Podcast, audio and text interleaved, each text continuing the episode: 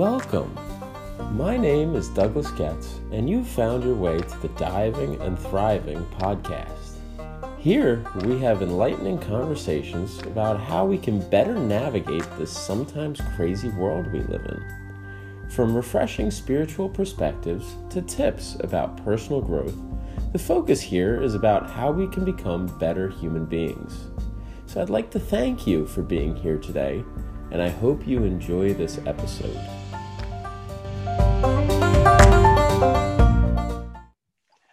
Welcome, everyone, to the Diving and Thriving podcast. I have a special guest today in Brittany Dunn. Brittany, how are you?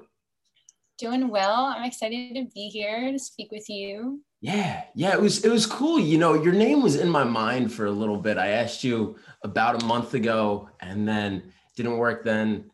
Um, and then Anthony Wilson, when I had him on, he also brought up your name. I was like, yes, I gotta reach back out to her and I wanted to see how you were doing. So, yeah, yeah how are you? Hmm. well, I'm excited that Anthony brought up my name because I think this is a good time for me to like be having a nice, deep, you know, soulful conversation with someone. But um, life is it's moving. Sometimes it's moving a lot faster than I would like it to. Um, and I've just been kind of like living in grief and dealing with heavy, heavy emotions like on a day to day basis. So it's kind of like learning a new way of being, really. But I'm here and that's okay. Yeah. Yeah. Life definitely has its ups and downs. Mm. And yeah, sometimes we don't we don't really get to control those. So there's like, no control in anything, honestly. We don't control over anything. It's an it's an illusion. yeah, yeah, we like to think we can control things, but if you zoom out a little bit, there's how little control we actually have. Yeah. It's like there's so many other things that go out go on like even like us speaking today, right? Like how many other things had to happen in order for us to be sitting here? Like we're not really in control of this moment, you know? yeah, yeah. The amount of things that had to come together. I, I remember I listened to a guy, uh, Gary V, on Instagram. One of the things is like, we won the genetic lottery. It's like one in four trillion of being here right now at this time. And it's insane. So, I mean, it's, it's, it's just, you got to appreciate here. Like it's, it's tough to, to see the good at times, but you know, it's it's what really can make you enjoy the moment again. Like and so I don't know, something that just popped in my head with you saying that. It's like it's hard to see the good when we're stuck in the past or worried about the future. But if you're actually coming back to the now, like that's always beautiful because it's like in this moment, right? Like what can we appreciate in this moment? Yeah. But if I'm worried about other things out of the moment, like that's when it doesn't look so good. Yeah. Yeah, that's that's a skill. That's definitely a skill to be able to stay in the moment, stay in the present moment. Like the guy Eckhart Tolle wrote the book The Power of Now, which is like a widely known book. And that the more you stay in the now and the more you focus on what you enjoy, things are just going to work out and that's that was a, a really cool uh, book that just is widely known and, and so so often we're, we're pulled into the past with thoughts or pulled into the future with other thoughts and, and we miss the present moment. There was like a harvard study that was done that was like 40% of our day is spent thinking random thoughts. Yeah. It's like whew. yeah and i just want to note that like that skill, how you said like that's a skill, it's not something that's really alive for me right now. You know, like I said, I'm living in grief. So there's a lot of not living in the moment and a lot of like being attached to past experiences and worried about future experiences. So even if you do find yourself like being able to live your life more in the moment, um, there could be something that happens that kind of like twists you backwards, you know? Yeah, yeah, it's it could definitely be rough. Like you just you just experienced the death of somebody that was extremely close to you. So I'm so sorry to hear that. And and yeah, that that stuff's not easy. It's it's really not. And yeah, yeah. How's how's uh like I'm sure a lot of people have reached out to you and and uh given you support. Um but you know, it's it's just something that it just it just comes and you gotta experience it like in a, yeah right? Because death is death death whatever. Death is inevitable right? We all will die. Yeah. Um, but it's in like the traumatic experience of like not being prepared for it you know where it's just like one second the person's here and the next second they're not and there was no you know preparation for that. Um, and in that it's just like you're kind of like hit like a bus. Like even if you know someone's going to die and you know they're going to die it doesn't make it any easier when they die. You still have to deal with the grief. Um, but not knowing that the person's going to die and not knowing like you know this is going to be the last time i ever say this to that person. Um, yeah. it really takes you back to like I think I, I mentioned this to you, like really moving from the heart, right? Like, because I was dealing with a lot of guilt and mm, um, yeah, a lot of things that I wish I didn't say or would have said or or would have done and didn't do, whatever. Mm. And a lot of that was like based off my mind and my ego and like this person was like the father of my daughter and we have been in each other's lives for 13 years you know so there's a lot of history behind that and a lot of hurt and um, but that didn't mean that we didn't love each other. And it was hard to like find that love and come back to it. But now that he's gone like that's all i want to do like is come back to the love. And it's like i don't know. Yeah. Yeah it's it's like at times like that you really have to go easy on yourself. Like it's it's really tough. I remember my grandmother passed away when i was a junior in high school and I remember walking home one day and she was she was really not doing too well. I remember walking past her house because it was right on her way home, my way home, and I was like, "Eh, I'll stop by tomorrow. Mm. I'll stop by tomorrow." And then she passed away that night. It was like, "Oh, that was it was rough." And and like thankfully, I didn't get on my case too much about that. Like it would be a thought that would pop in, but like I guess like I wouldn't dwell on it too much or it wasn't too too emotionally charged so it wasn't like my fault or I could have done something or I should have done something. It yeah I, I thankfully I didn't I didn't dwell on that too too much but that's that's the thing that like is just regular in in losing someone. Mm-hmm. so definitely part of that that process right yeah. But it's it's heavy. It's a lot. And um i'm smiling but it's not a happy thing. No no it's really yeah. not. It's really not. Um one of the things that i always uh my dad and i would talk about and i heard this from a couple people um is that we gotta do our best to avoid the words would have should have and could have. Mm. because as soon as we say those words somebody somewhere feels guilty so we say to ourselves, oh, damn, I should have said this and we could have done that. And oh, we would have had such a great time. We're going to feel so fucking guilty after saying that, that it's, it's bizarre. So yeah, that's, that's one thing my, my dad and I, we, we joke about if we're, we're saying something and we say, oh yeah, we, we should have done that. And it was, did you just say should have? oh no, no. I mean, next time, next time. and that's what we would phrase it as. If you change those words to next time, I'm going to do this next time. It it takes the burden off. It takes the guilt off. It's not like I should have because you can't go in the past and do anything differently. No, you can't. You can't go in the past, but I do want to note that in the death of someone, you also can't go in the future for next time. Oh, so yeah. Like you you're stuck in this like place of knowing that you can't do anything about it, but wanting to change everything.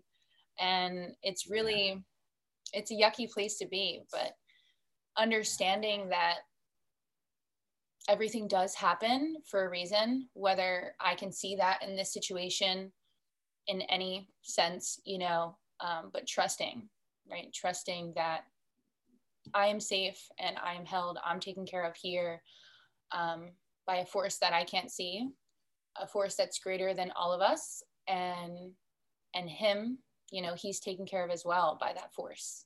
So yeah, yeah, yeah. It's it's one of those things like it's there's I mean, what is it? It's like the five stages of grief. Yeah, I don't even know them. I'm like I know I, I don't know them but I just know I think the last one is acceptance. Mm-hmm. And boys, that that's tough.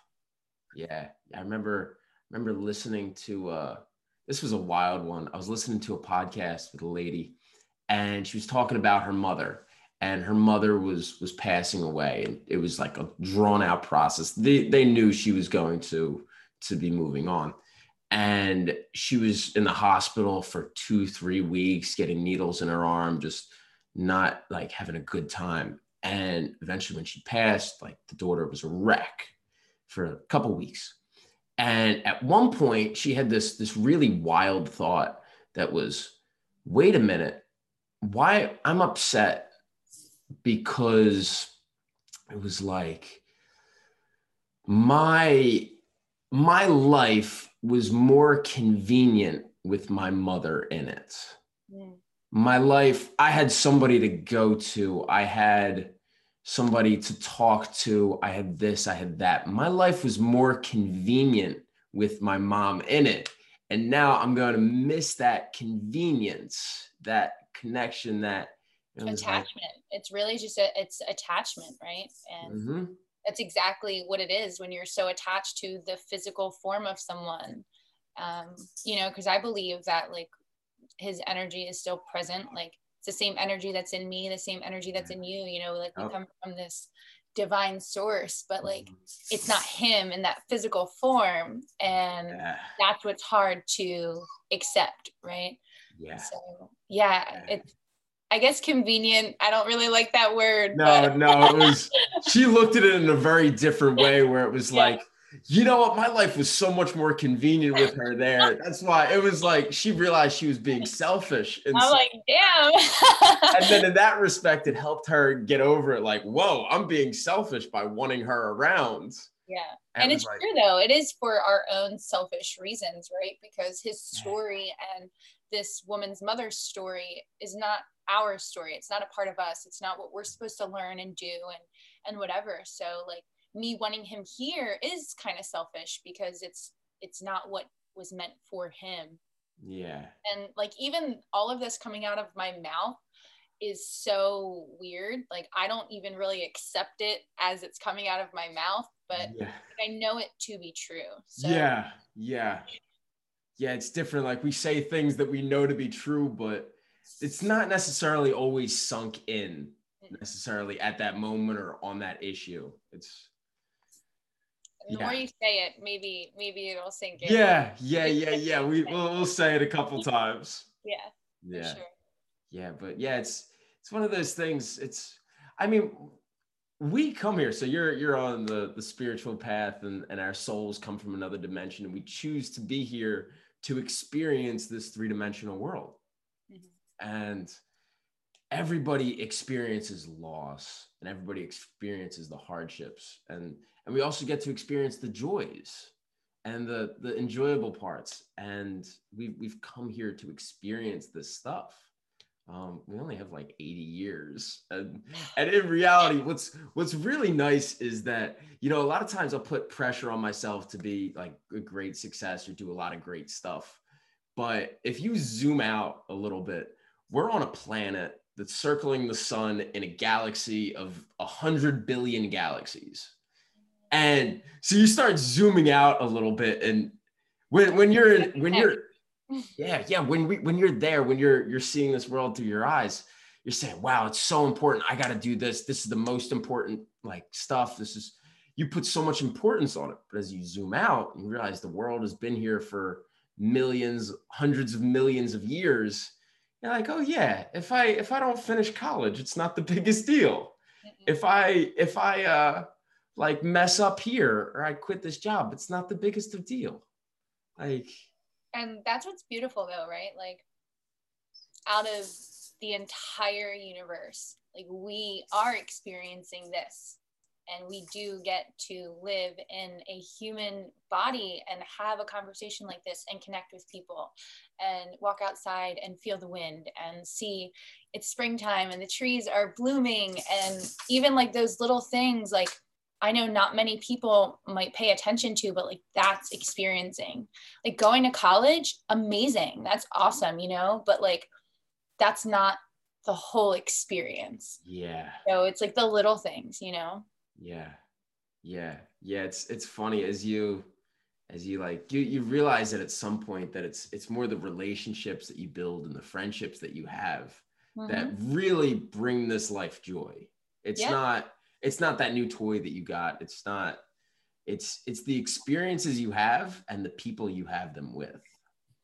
And that's where I was saying like with the love like I can go to college and I can buy a new car and I can and I can do all these things, but that's not like filling my heart, right? Like when I make a new connection with someone, when I am having these soulful conversations, when I get to go outside and watch a sunset, like that's like filling my heart. And yeah, not to mention like the connections with people, like you said, like when we die, we'll come back to death.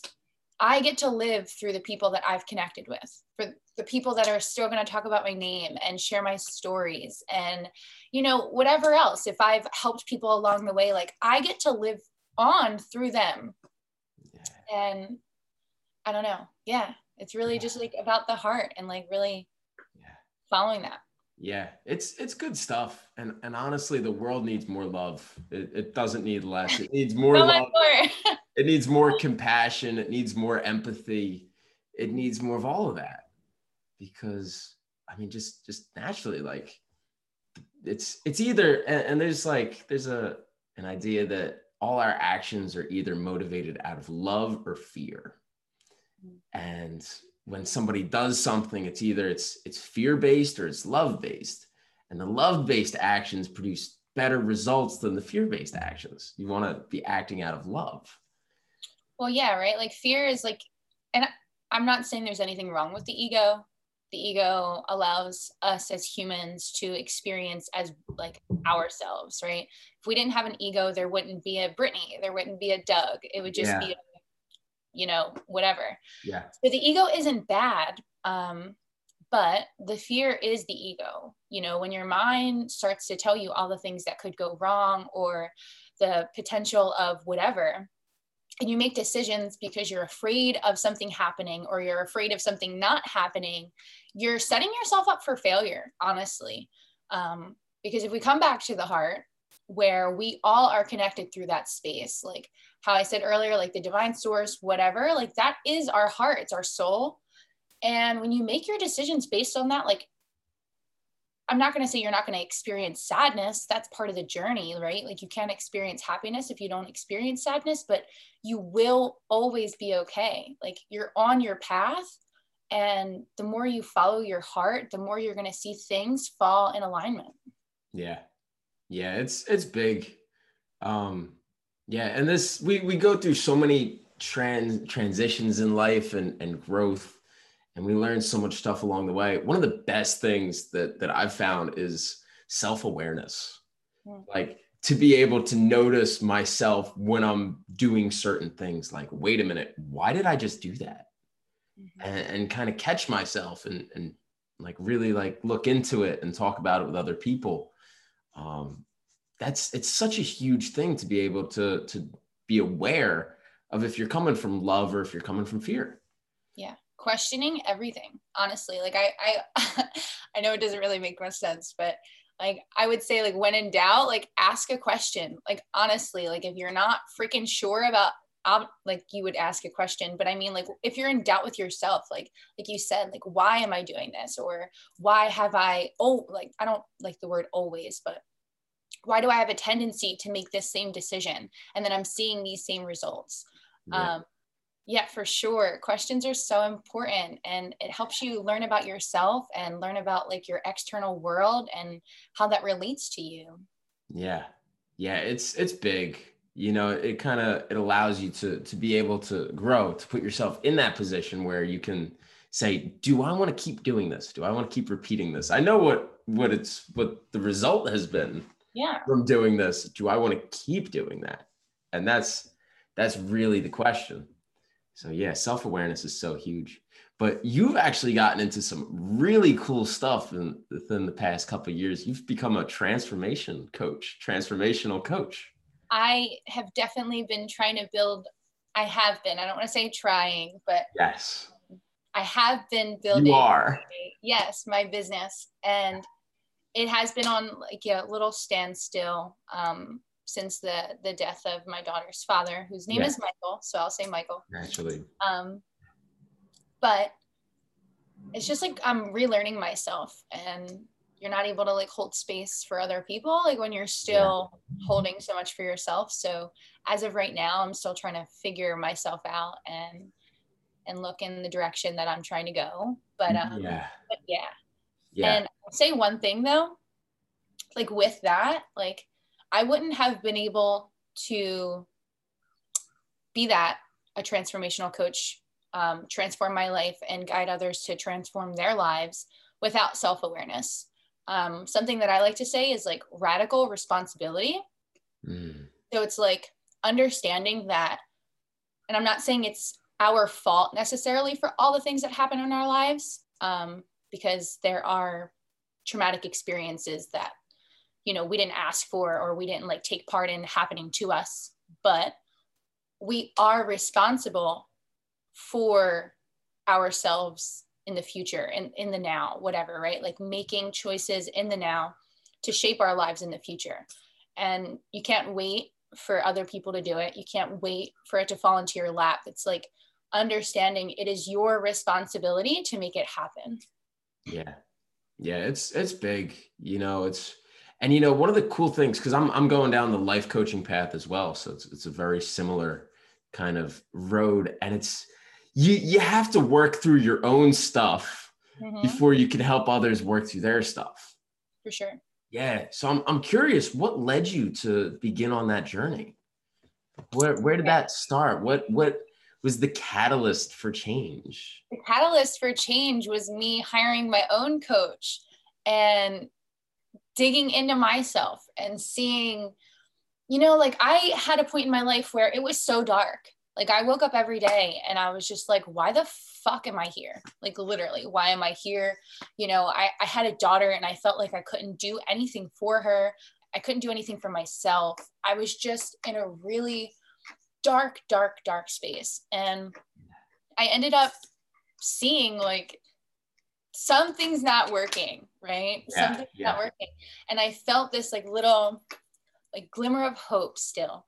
And um I have a friend who I graduated with in high school, and she was a coach, like a transformational coach, life coach, whatever. Yeah. And um, I worked with her, and I saw not everything changed, but I saw how much lighter I felt inside.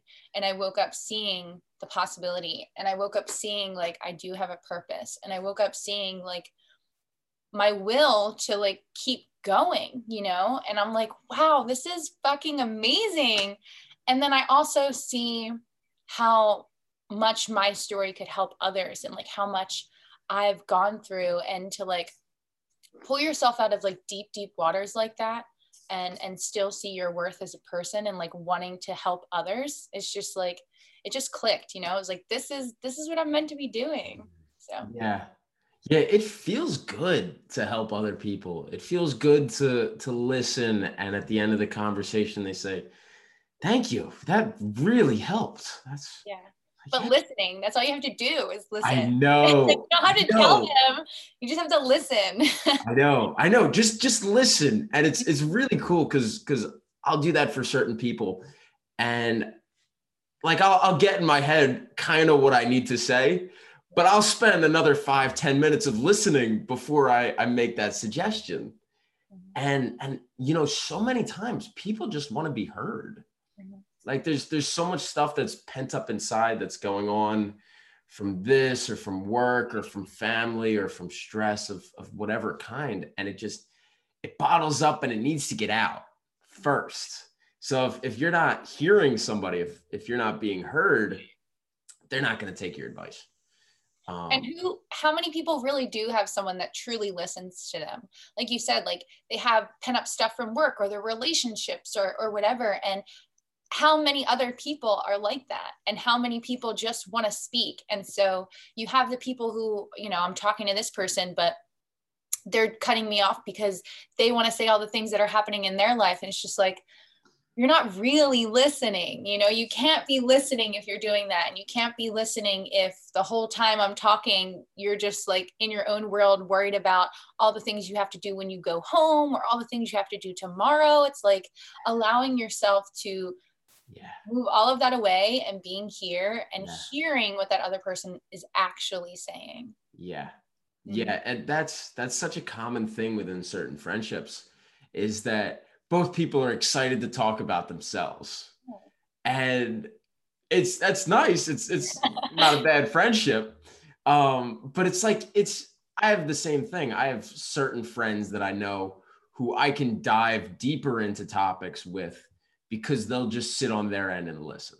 Hmm. And then they'll ask a good question. I'll say, wait a minute, that's, let me think about that. And by the end of the conversation, how much better do you feel after somebody really hears you? Hmm. It's night and day. It's it's as you, if there's like you feel it. Like you yeah, there's a weight off your shoulders. Like you yeah. can breathe deeper. Mm-hmm. It's there.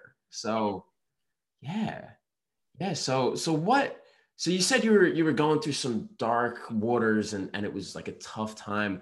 What what really what what was that like? What was because I remember in high school, like I didn't really know you too too much, but you were a bit of a firecracker. and yeah. and from that to now is is a big transformation. Yeah. Well, thank you for um, that reflection. Yeah.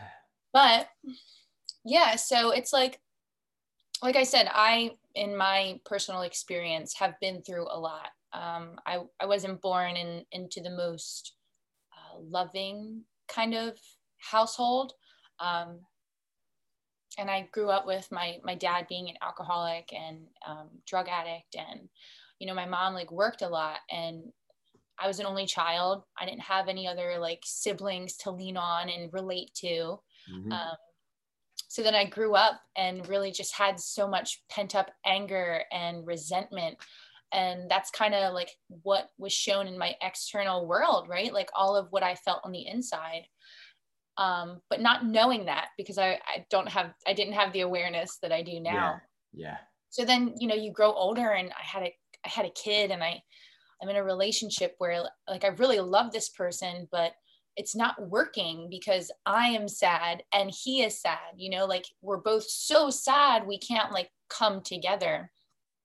But, you know, I had my child, I was 20 years old. And after you have a kid, it's like you you want to give your kid the whole world. Um, so things got really, really dark for me when I realized like I wasn't capable of doing that. And I was seeing a lot of um, nasty habits like yelling and being impatient.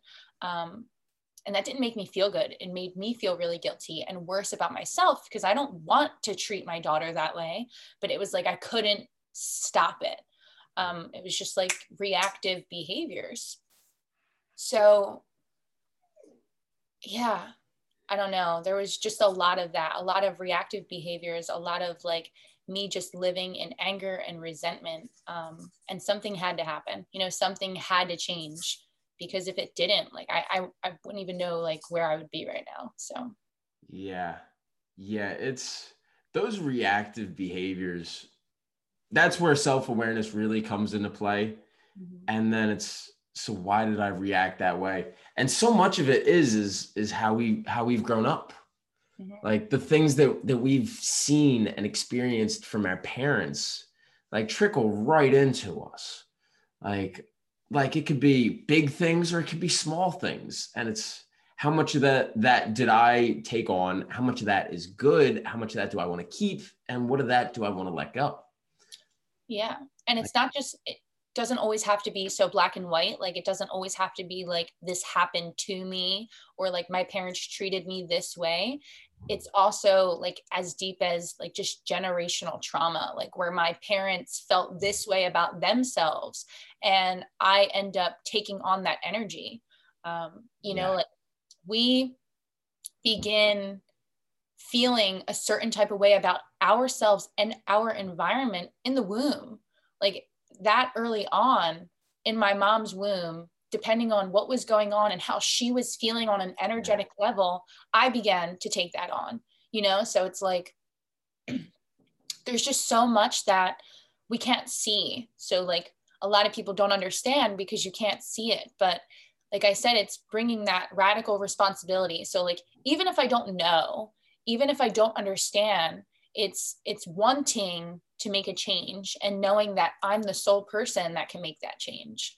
So when I was able to like move myself into that mindset um, and stop waiting for this like you know prince on a fucking white horse to come and save me type stuff. It was like i can yeah. be that for myself and i can make my life different you know? Yeah. Yeah. Yeah that's the the fact that you're gonna have to do it yourself. Mm-hmm. there's nobody else nobody else is gonna do the work for you. Yeah nobody can do that for you. No no one can do that for you. Yeah. Yeah. and it's ugly. It's not fun. It's not it's not no it's really not yeah. but at the same time it is because you get to laugh and you get to like see like like i don't get me wrong sometimes i still do get embarrassed thinking about half the shit i've done and i'm only 25 you know it's like yeah. wow like you've really lived your life but I don't know. I get to laugh about it now and I get to see, like you said, like how much I've changed, like as a person. Like I know the work works. I know that it makes a difference because I am that example. Yeah. Yeah. You mentioned one part, one thing of feeling lighter mm. as you were going after you did some of it. That's a beautiful feeling, honestly. Like I've felt that at times, and then I've also felt heavy at times. And it's, it feels nice to be feel light, feel airy, feel like, oh, that happened. It's not a big deal. Like just to be able to let things go, not be so attached to the result and just, eh, we'll try it again another time. That's okay. Yeah. And it, it feels good. Mm-hmm. Or even just waking up and not feeling the heaviness of what you don't even understand, you know, like I dealt with a lot of anxiety on a day to day basis, sometimes having panic attacks every day. And um, that was just a physical manifestation of what was going on inside. So when you start digging through that shit and you're literally clearing it out, like you can feel the lightness within, like you can feel that's not holding on and dragging me down anymore. Like I literally, you know, I feel I don't know the word, but yeah, lighter, better. Yeah, it's lighter. There we go. Lighter, better. Yeah, more happy, more relaxed, more calm, and, and able to go about your day with a presence instead of being scattered.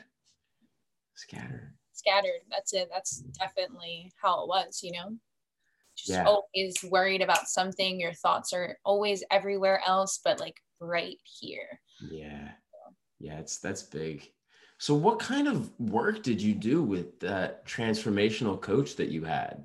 What kind of hmm. what what did the work look like? Um, well, something that she had suggested for us was to cut out certain things from our diet, and she suggested like sugar, salt, oils, and gluten. But I like went the extra step because I just I've always wanted to like quit meat. So I ended up like quitting meat and dairy, uh, like all this stuff. And I was really just like filling my body with like alive foods, foods that make me feel alive. So that was a huge, huge difference because I, I didn't feel so sluggish after eating a meal.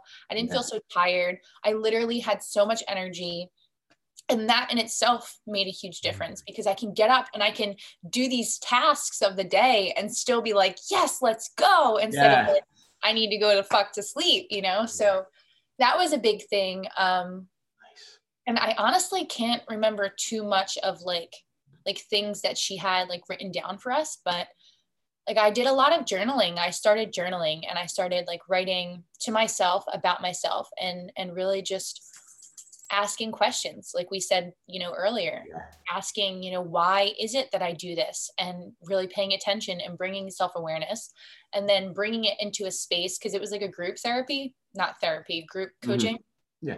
Um bringing it into this space and sharing it with others who are hearing me and seeing me and holding me and loving me. So it's like in that it's healing. And it's just i don't know. Yeah. Yeah yeah there's there's a huge benefit to journaling. Oh my gosh huge yes. benefit.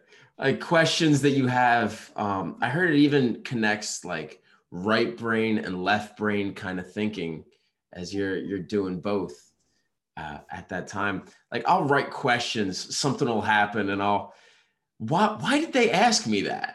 Mm-hmm. and I'll, I'll like kind of dive into it and i was like oh they're asking that because they're insecure about that. Oh okay. And then i'll just kind of work it out through my head. And it kind of you, you can do that with somebody else or you can do it within a journal and slowly working through topics of the thoughts that come up. And and it's so beneficial because i feel once i write something down i don't really have to revisit it. I already i wrote it down. It's there. It's it's accounted for. Like i've, I've already what else is there what, what other aspect of, of there is it is to there? And then you kind of get the whole thought the whole situation on paper and then you say okay how do i want to proceed? How do i want the situation to look? And journaling is hugely beneficial for that. Mm-hmm. so that's awesome. Yeah and i i don't know exactly what you just said because i was listening but um oh, no, yeah. It it sparked in me. It's just like putting it outside of yourself. Like so often do we keep a lot of the things that are like holding us down or those questions inside of us because we feel oh i don't want to share this with this person or you know it doesn't really make sense for me to like say this or, or whatever it is. But like when you're putting it like pen to paper so it's outside of you now right? It's not holding me down anymore and it's on that paper and i don't like you said like i don't have to revisit it you know but it feels good enough for me to like put it here yeah. and one thing that is important with journaling is like because i found myself sometimes almost writing as if i thought someone was going to read it and mm, yeah. it didn't it didn't strike the the healing within that yeah. Like, and i'm allowing myself like I can't even, you know, I don't even know what's going on. Like I could look in some of my journals and you could barely read my handwriting because it's just like coming out, you know, like that's the yeah. real healing in there. Yeah. Mm-hmm. That's great. Yeah. Yeah. It's, it's something about journaling that really lets you be honest with yourself. Yeah. And so, yeah, if you're writing like you think someone's going to read it, like, I got to change these words, I got to make it sound a little better. Yeah or just yeah. not even truly going like just so deep because you're like you know like you wouldn't want someone to read that or you wouldn't want someone to know that about you. And it's just like yeah. and go about it that way. You just gotta no. like pour it all on the paper. Yeah yeah that's that's so not the idea behind yeah. journaling. If somebody does that that's so wrong of them. They should well not wrong right? They need to get a talking to. Yeah but it's it's not like i'm not the only one. Like that's been talked about you know like me with people and me in group settings it's it's hard to sometimes especially someone who's not like used to writing fully open themselves up to that practice. Um, because um, it's raw and it's vulnerable and sometimes people are afraid it's going to be read or seen you know? So it's like yeah, yeah. i don't know.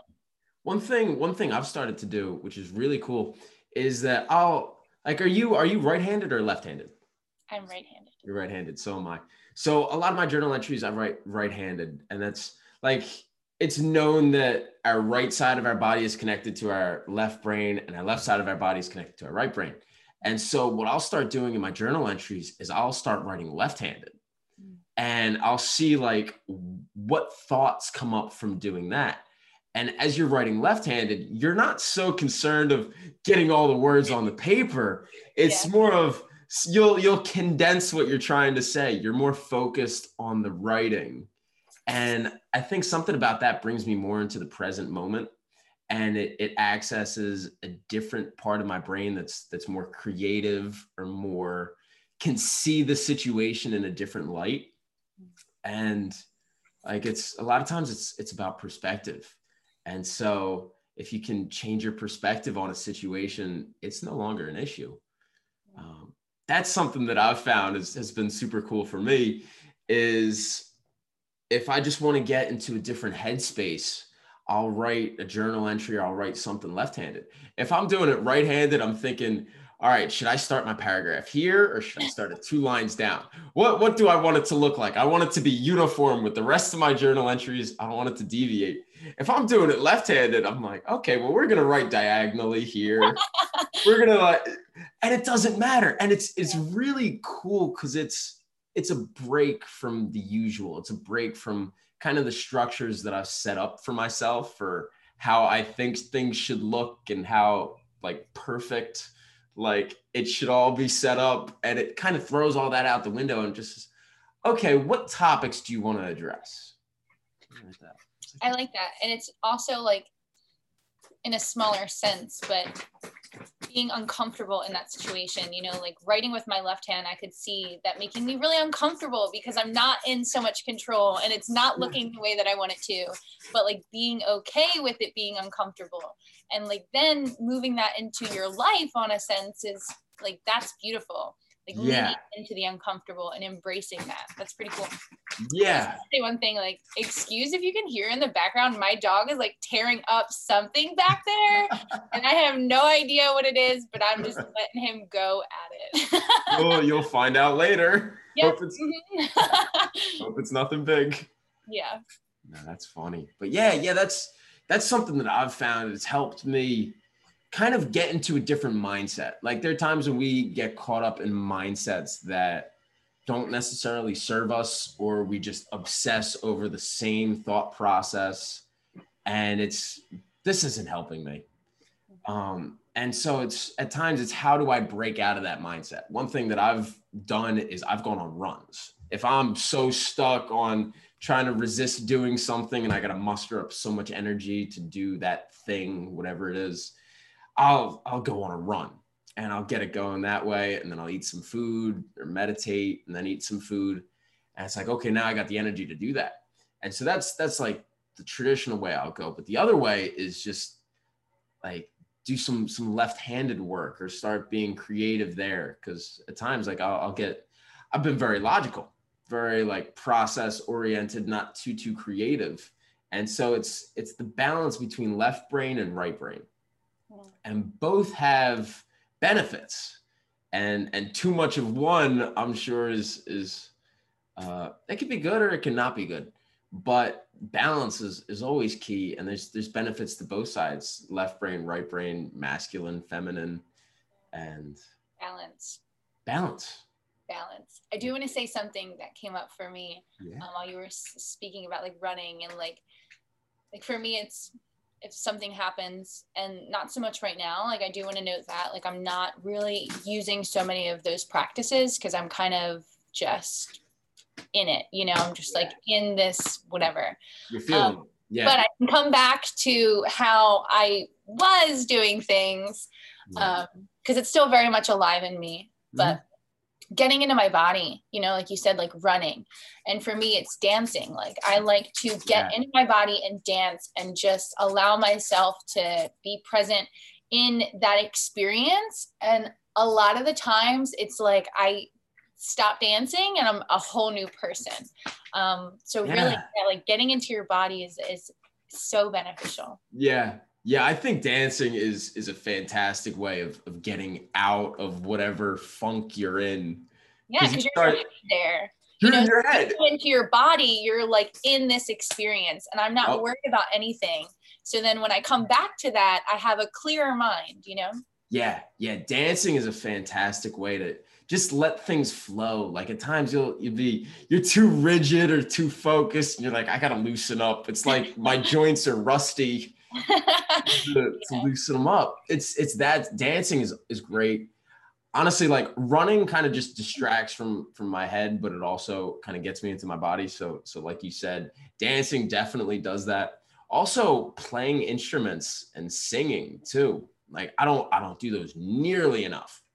Um but but those are things whatever brings you into the present moment is is big. It's important because now you're not worried about that stuff that was going on in your head and you can approach it from a better state. And that's something to note is it it will be different for all of us. You know it's like whatever it is for that individual to come into the moment. And for mm-hmm. you that could be running and whatever. And for me that could be dancing and whatever. And for the next person it might not have anything to do with that but it works for them. And that's yeah. okay but yeah. I do like that you mentioned music because that is something um, since Michael's death that I've picked up. Mm. I had a ukulele and I've had it for a few years. Yeah. Um, but I would just like play it for a couple days and put it down for you know half a year and play it for a couple days and like put it down. Yeah. And since he's died, I've played it pretty much every day. Um, so yeah. that'll be like three months tomorrow. And wow, it's made like that was like the one thing I would wake up and be, you know, just so sad, but like I'd pick up the ukulele and I would feel like just some kind of peace, you know, like yeah, playing and learning and just being mm. connected through. Yeah. Through so yeah, it's it's a special thing.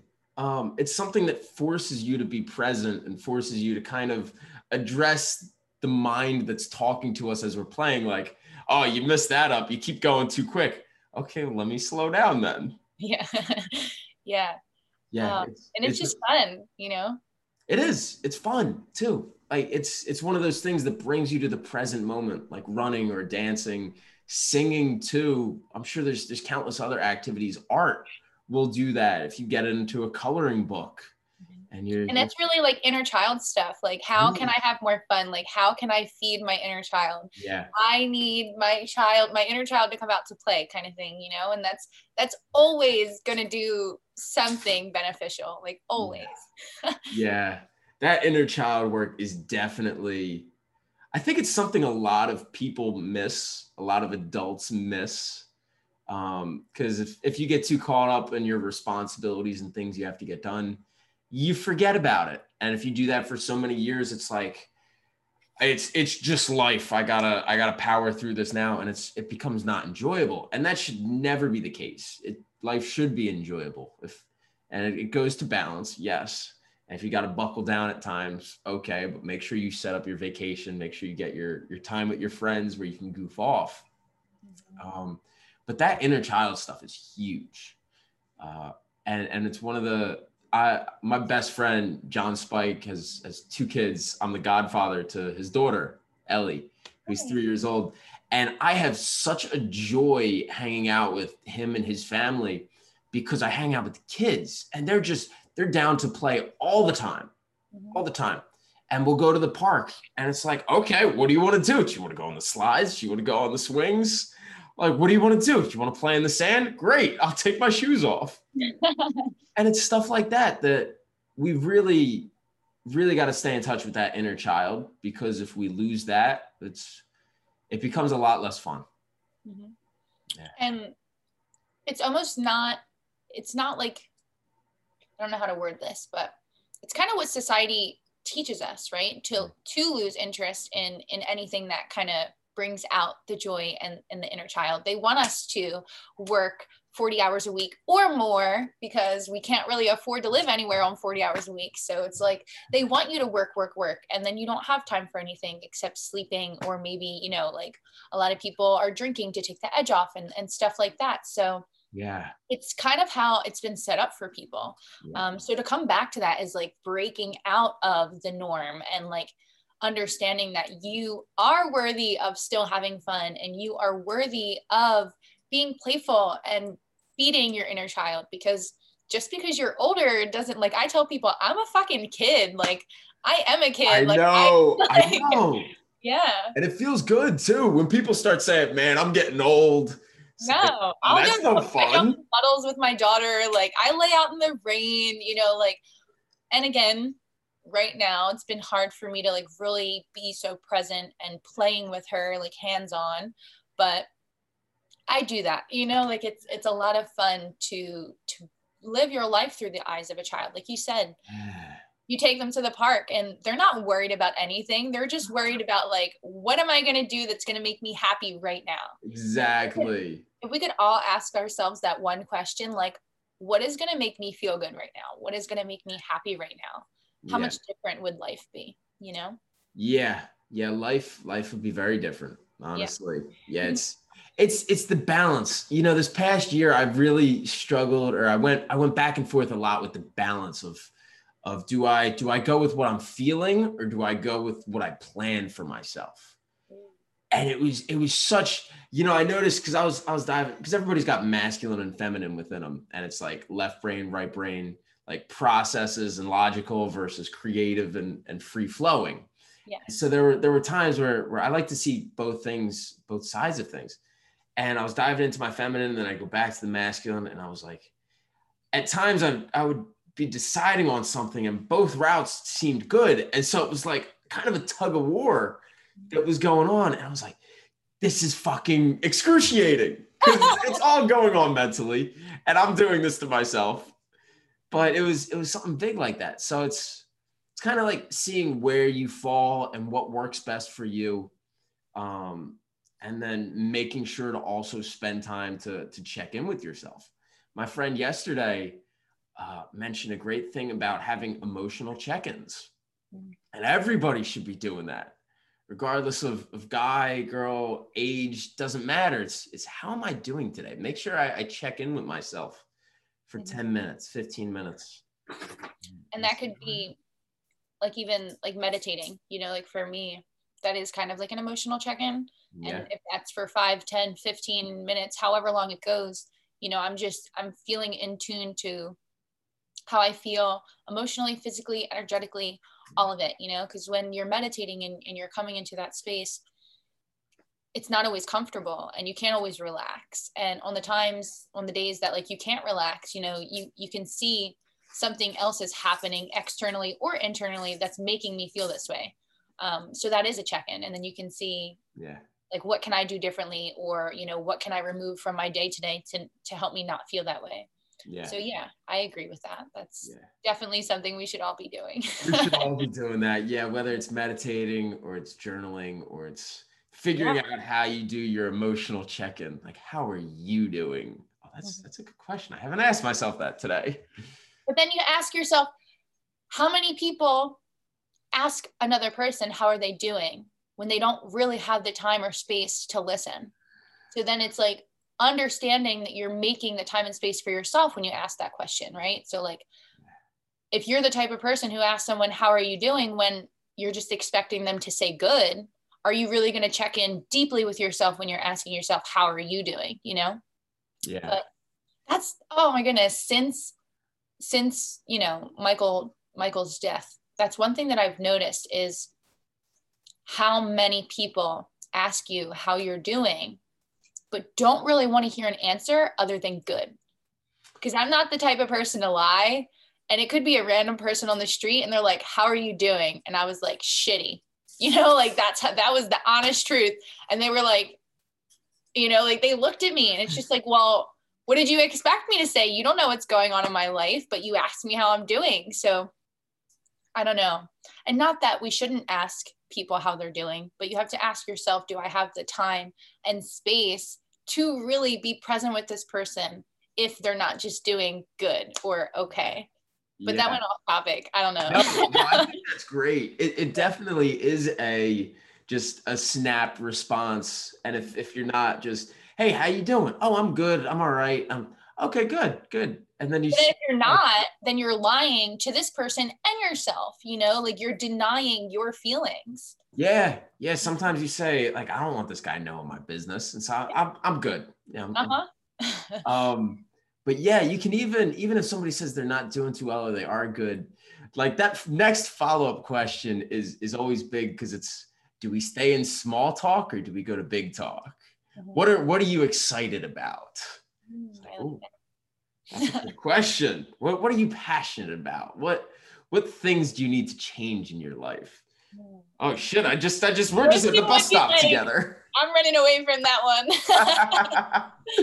yeah. Oh yeah, mm-hmm. but it's it's cool stuff. It's it's de- those are definitely questions that create a better connection. You you definitely get to know somebody. Yeah. And yeah. I see that like I've kind of tried to do that with my daughter since a really young age. Instead of like asking her, "How was your day?" most of the time she she would say i don't know like and it's like what do you mean you don't know but does she really know like does she know deeply like what she's supposed to say to that question so i learned to ask her more of like did anything make you smile or did anyone make you laugh or like what was funny today? Or yeah i would ask her sometimes like were you sad? Like what made you sad or or anything? And she will answer more responsibly to those kinds of questions than the broader mm. how was your day? You that's know? good. Yeah. That's good. It that's really cool because then it puts more of the responsibility on the the question the person asking the questions. More so than the person giving the answers. Yeah. So yeah it's asking good questions. It's really cool. I uh one lady that i met she was a, a mentor for a little bit of time. She was an older lady um, that i didn't think she was going to be a mentor but she was for a little bit. And she used to be a journalist down in Washington, D.C. And so she would spend her time in the mornings just rehearsing a question, asking it over and over and over again, and the way to make inflections and certain things. And what she learned is that asking good questions is one of the best shortcuts in life. Mm-hmm. Asking good questions, because you, you can find out a lot from asking a question, especially a good question, too and and that was like that was one of her her big things she would ask these questions to the person at the podium and if it was a really good question she'd build rapport with the person at the podium and then on top of that she'd also build rapport with everybody in the room because they would say wow who's that and and that was that was one of the things that she really really stood by is asking good questions and it's also if we come back to you know like being a life coach or a transformational coach, that's what you want to do. You know, yeah. you don't want to tell people the answers. You want to ask good questions because we all have the answers. Like, you can't tell me what's best for me, only I can. But asking me a question to make me think is going to help me come up with the answers by myself, you know? So yeah. it's really asking good questions is, yeah, it's, it's yeah. healing, it's helpful, and I could see it definitely helping your life in a sense, like like you said with that lady. yeah, yeah, it's it's a huge point. You know, you can you can ask somebody questions and you can make statements or you can ask them questions. And and if you ask them questions, it kind of opens up like where they want to take it, and so you can kind of go there with them versus try to control the conversation, which friends may do with each other, or it's like, I got this view, you should do it my way. it's like, whoa, whoa, whoa, easy. So control. yeah, That's a hard one though, because I've lived my life trying to control everything. Um, so like releasing that and trusting, like it's coming back to trust. So yeah. that's what control is about. Um, yeah. when maybe you've grown up this way or you've had experiences that have shown you can't you can't always trust people or you know trust your external environment whatever it is you you learn to control what you can but then you start thinking that you can control more than you can and it just it's not so good no no no it's it's good to a certain extent but then like anything you can take it too far and oh yeah that's you could cause some issues there because you ask yourself like what what can we really control, right? I can control what I say. I can control what I eat. I can mm-hmm. control what I do. Yep. Um, I can control where I go sometimes. But other than that, like yeah. I can't control anything you do or say. Yeah. I can't control anything that's going on outside of me. Yeah. So there's not many things that you can control. like, there's there's that old saying you can't control what happens to you but you can control how you respond mm. to what happens to you yeah and that's a big one and then there was another one that i heard that was we can't always control our first thought but we can control our second thought. Oh yeah. And your first thought, that's that's your programming. Yeah. You know, that's where the questions come in. Mm-hmm. Like that happens for me all the time. Like I'll think a thought and it's just like, whoa, where the fuck did you come from? Or like, yeah. why am I saying that? Yeah, yeah. And then I'm allowed to like almost reparent myself or or reprogram myself, you know, to yeah. live and think differently. Yeah. That's that's awesome. And that's that's that's a key to to really kind of change certain things in your life. And, and yeah thought process that thought processes and mindsets definitely create our reality. So creating a new reality starts up there. It starts in your head. But it also takes understanding that you are not your thoughts. Because a lot of us and i know me included for a very very long time you know i had deep dark very sad thoughts and you relate that to you and you make it a part of you. And they're not you know? It's it's not you. Um so even if those thoughts like come out to say hi you can question yourself but you can also i began to take in practice of like thanking them like thank you for showing me what it is like i need to work on or what it is i can do differently or something that you know i still need healing in you know? So like those thoughts are not mine but they're showing me certain things about myself sometimes that you know need working on still. That's yeah that's good. Yeah. Um yeah so so one of the things you, you said you're most proud of is, is being a mother. Oh yeah. Your, your daughter is how old? You said five? Five and a half. Five and a half. That's so great. Yeah. Um so how has that process been being, a mother and what specifically like I, I know a lot of people, it's one of the most fulfilling aspects of life being a mother, being a parent. And I, what I love about it is that you learn so much in the process.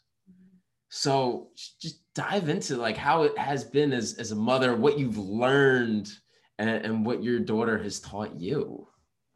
Okay. I'm going to take a breath for this one. hmm being a mother has changed everything for me. Like I will go as far as to say if I never got pregnant, I, I probably wouldn't be alive today, like speaking with you.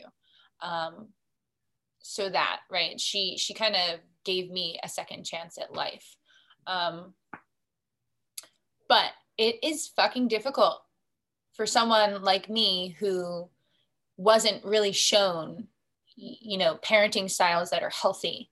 Um, so learning to parent her is also learning to parent myself. Like i have to reparent myself. How i spoke earlier i found myself being very reactive to her and impatient and yelling um, which is not her fault you know? It's showing me the things that i need to work on it's showing me the things that are alive inside of me that are outside of her that have nothing to do with her so it's just being a parent triggered a lot of those things in a way that I'd never saw before.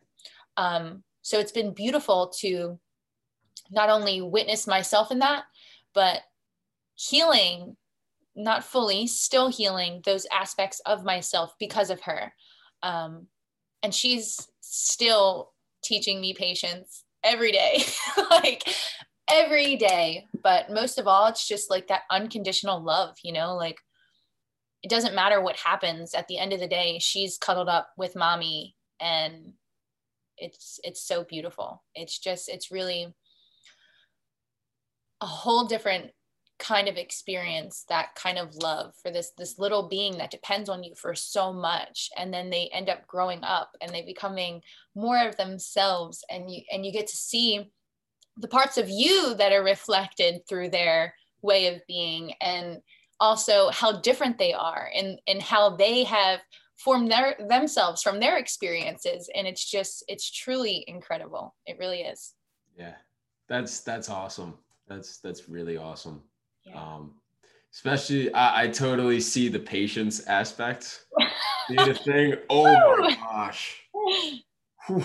i don't know how my friend does it it's it's every day too it's you you can't return them no you can't and it's constant and yeah. it was very impatient um, for a long, long time. So that just being who I was, you know, like constantly triggered, constantly reactive. Um, and let me take that back. It wasn't who I was, it was how I learned to be. Um, but that is how I was living. So seeing now, like bringing patience, it she's a whole different kid, you know, when I'm patient. She's a whole different child when I'm able mm. to sit there and be with her and breathe and allow her to have a hard time or allow her to ask questions or allow her to just be however she's being. But like when I'm impatient, she's then reactive you know? She's like well what the hell's going on? You know? Like i need you to be my like my solid person here. Um and after her father died i became a little not a little but a lot more impatient um after you know being for a, a while very patient and very present with her and allowing her to just like be her own person and and being there for her in when she's having a hard time but when I couldn't be that for myself, I saw the impatientness come back, whether that's a word, impatientness, I don't know. Yeah. Um, and I can see how much she's changed since that happening, you know? So, yeah. Yeah. Yeah. I, I think that that's really cool. One of the, what you just said of, of, uh, your, your daughter acted different when you were patient versus impatient. She, oh yeah. You would see different responses. For sure it's yeah. literally a whole different child like yeah. if i can if she's having a hard time like if she's you know instances where she's screaming and yelling and sometimes throwing things if i'm able to like be with her and allow her to have that space to just feel safe and yeah. allowing these emotions to come out and then if need be redirecting her to something more healthy you know like if she's throwing things at me that's not okay so if we can do things to make you feel better like she she's literally a whole different kid but if she's doing that and then i end up saying like Avalyn you know like go to your room or something like whatever then she's like what and she gets more sad and more reactive and she just wants the attention so she's gonna then go for negative attention if she's not getting anything yeah yeah that's that's true yeah being especially in those moments being present mm-hmm. is is huge and taking time and just being there. Um, yeah, yeah, and just wading through it. Like it's it's how we talked earlier, like listening, right? They want to be listened to. They yeah, want to. Yeah, they do. They're they're people. We yeah. want to control them as parents. That's such a huge thing. Like we think that we can control who they are as people, mm-hmm. but you can't. You know, you can't control them. You can only guide them. So. Yeah, yeah, that's that's uh I always find one of the how do you deal with they want something but they can't have it? Like we gotta I want ice cream. Well, we gotta go somewhere, sweetie. We can't I don't have ice cream. How do you deal with those interactions? no, I think you kind of like pick and choose your battles kind of thing. But I've always been the parent, like I was never like big on just giving her whatever she wanted. Um, even when I didn't know how to be so healthy for myself, I knew I didn't want her to adapt those habits, which she still has over time. Um, because I'm not the only person that influences her in a way, but in those moments, it's like asking myself, why am I saying no? Or why am I thinking about saying no? Because usually, like my first instinct, and I won't always voice it, but like the thought will arise, like, no, no, she can't have that yeah. and i have to ask myself literally like why like why can't she have that or why do you not want her to have it and if it's something like you know she's getting ready for bed that's pretty easy that's a pretty easy yeah. call well Avalyn yeah. you know you just brushed your teeth you can't have chocolate ice cream yeah. but if it's something where it's like okay she just ate her dinner and you know she's asking for a snack and like you want to say no it's then coming back to she is her own person and i have to trust that like she's going to understand how to take care of herself even if i allow her to have treats every once in a while you know? Yeah. Yeah that's that's big. That's that's cool. Yeah. Um yeah well good for you. Good for you to be able to be aware of yourself. Like that's and and to to kind of rewrite the story for your child. Like it's it's really easy tell me about it. It's it's really easy just to to kind of continue a, a cycle mm-hmm. w- without being aware of it. It's it's super easy. Well that is the thing when you're not aware right? So i would have continued that cycle because i was continuing the cycle because i wasn't aware. Yeah. but if then you are aware and you're consciously choosing to continue there there's something else happening there. You know what i mean? Then you're just not willing to face the uncomfortable or you're not willing to to really do the work. Um, and i am willing to. And even if we've backtracked a little bit because we're going through a hard time i know in the end i am still better. I, I don't i don't like the word better. I'm different than i was before i was aware. You know if sometimes i end up being reactive towards her I I then speak to her, you know, about it. I speak to her and I tell her like that wasn't okay for mommy to say or that wasn't okay for mommy to yell. Like mm-hmm. it's not okay that I did that, you know, and trying not to make excuses for my behavior and just mm-hmm. letting her know that I am having a hard time um, and I am not always the most patient, but that's not her fault, you know? So it's like the more I say that to her, it's not your fault. Um, hopefully I, I can't say she's going to understand but i hope that she will understand that it's not her fault. Because as children you and children internalize everything. Um, they think everything is their fault. So if two people are arguing and they're in the other room they're thinking that's because of them you know whether it is or it isn't. Could be um, yeah. so allowing the children to know like this isn't because of you. It's it's not your fault. It takes the the guilt away from them and it it takes the wanting to be different you know? I felt that as a child wanting to be different because i thought i was the reason my environment was the way that it was and i don't want her to grow up that way. Yeah. Yeah that's that's big. That's that really is um, especially treating her as as an adult in that respect of saying hey it was wrong for me to do that and taking responsibility. They respect you more. They do. Like, hey, look, I was wrong. I'm not perfect. It was wrong for me to do that. You're right. And kid, is this is my parent. Like they're always right. They're always, whoa, okay. And then then it helps helps get past things. And usually sure. if I say sorry to her, like if I'm like, mommy is sorry, I shouldn't have done that. The first thing that she does is say, I love you. Hmm. It's literally like she says, I love you. And she'll give me a hug most of the time and and to me like i said back like the unconditional love through that it's like it doesn't matter to her that mommy yelled. It's like it made me sad but she's still my mom you know? Like last night she said who do you think my favorite person is? And i was just joking around but i said harry potter because she loves harry potter.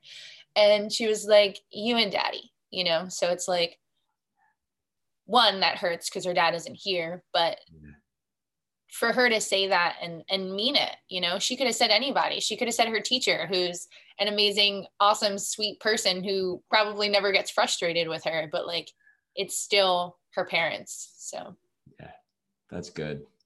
That's that's really good. Well it's you're you're doing a fantastic job with her it, it sounds.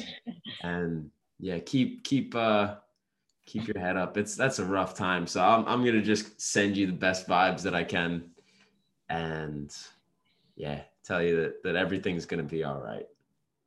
It will be. Yeah. Even if it doesn't feel like it, it's trusting.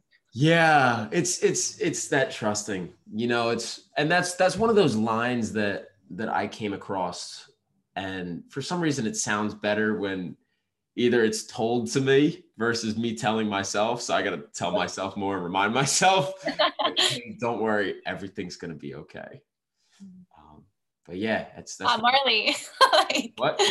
Bob Marley. Yeah, every little thing is yep. going to be all right. You're so right. yeah. yeah. Yeah, but that's that's big. So yeah, everything's going to be okay. I got to remind myself of that when I'm going through like some some shit. So yeah. So it's real, but that's life, right?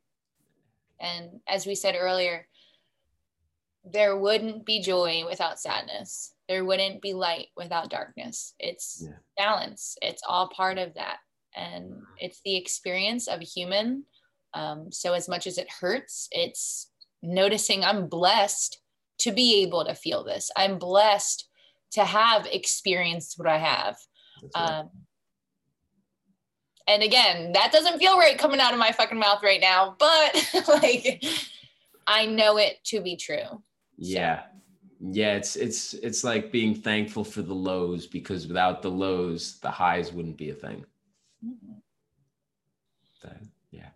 Yeah. So, awesome. Well, I'm I'm really thankful that that you got to to come on today and we got to to share your story a little bit and some some really nice words of wisdom.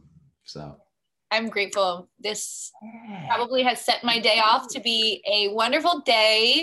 Good. So good. yeah, that's a I'm good. Glad, and, and I'm sure there's there's going to be a handful of people that listen to this that that get some good good vibes and and good information out of it. So I appreciate you coming on. It's it definitely it's more like it's it's a, a big pay it forward kind of kind of uh, idea behind it because yeah, it's there's there's so many conversations, so many words of wisdom that that can be shared with others. They're either going through tough times or going through good times. Just need to like work on how they they look at the world. So whatever it is, it's it's nice to be able to share. And knowing that the people will hear it who are meant to, even if that's today or tomorrow or a year from now or 10 years from now, it's like it comes in its time, you know, it's yeah. Yeah. It comes right on time. Yeah. Great. All right. Well, it's been a pleasure, Brittany. Thank you so much for coming on. Thank you. All right. You have a wonderful day. See ya. All right. I'll see you. Hi, everyone. I hope you enjoyed today's podcast with Brittany Dunn. If you are as much of a fan of it as I am, please give it a like, leave a comment, say what your favorite part was, and subscribe if you're really a big fan. And if you're listening to this on Spotify or Apple Podcasts, give it a follow and share it with a friend. Let them know. And until next time, peace.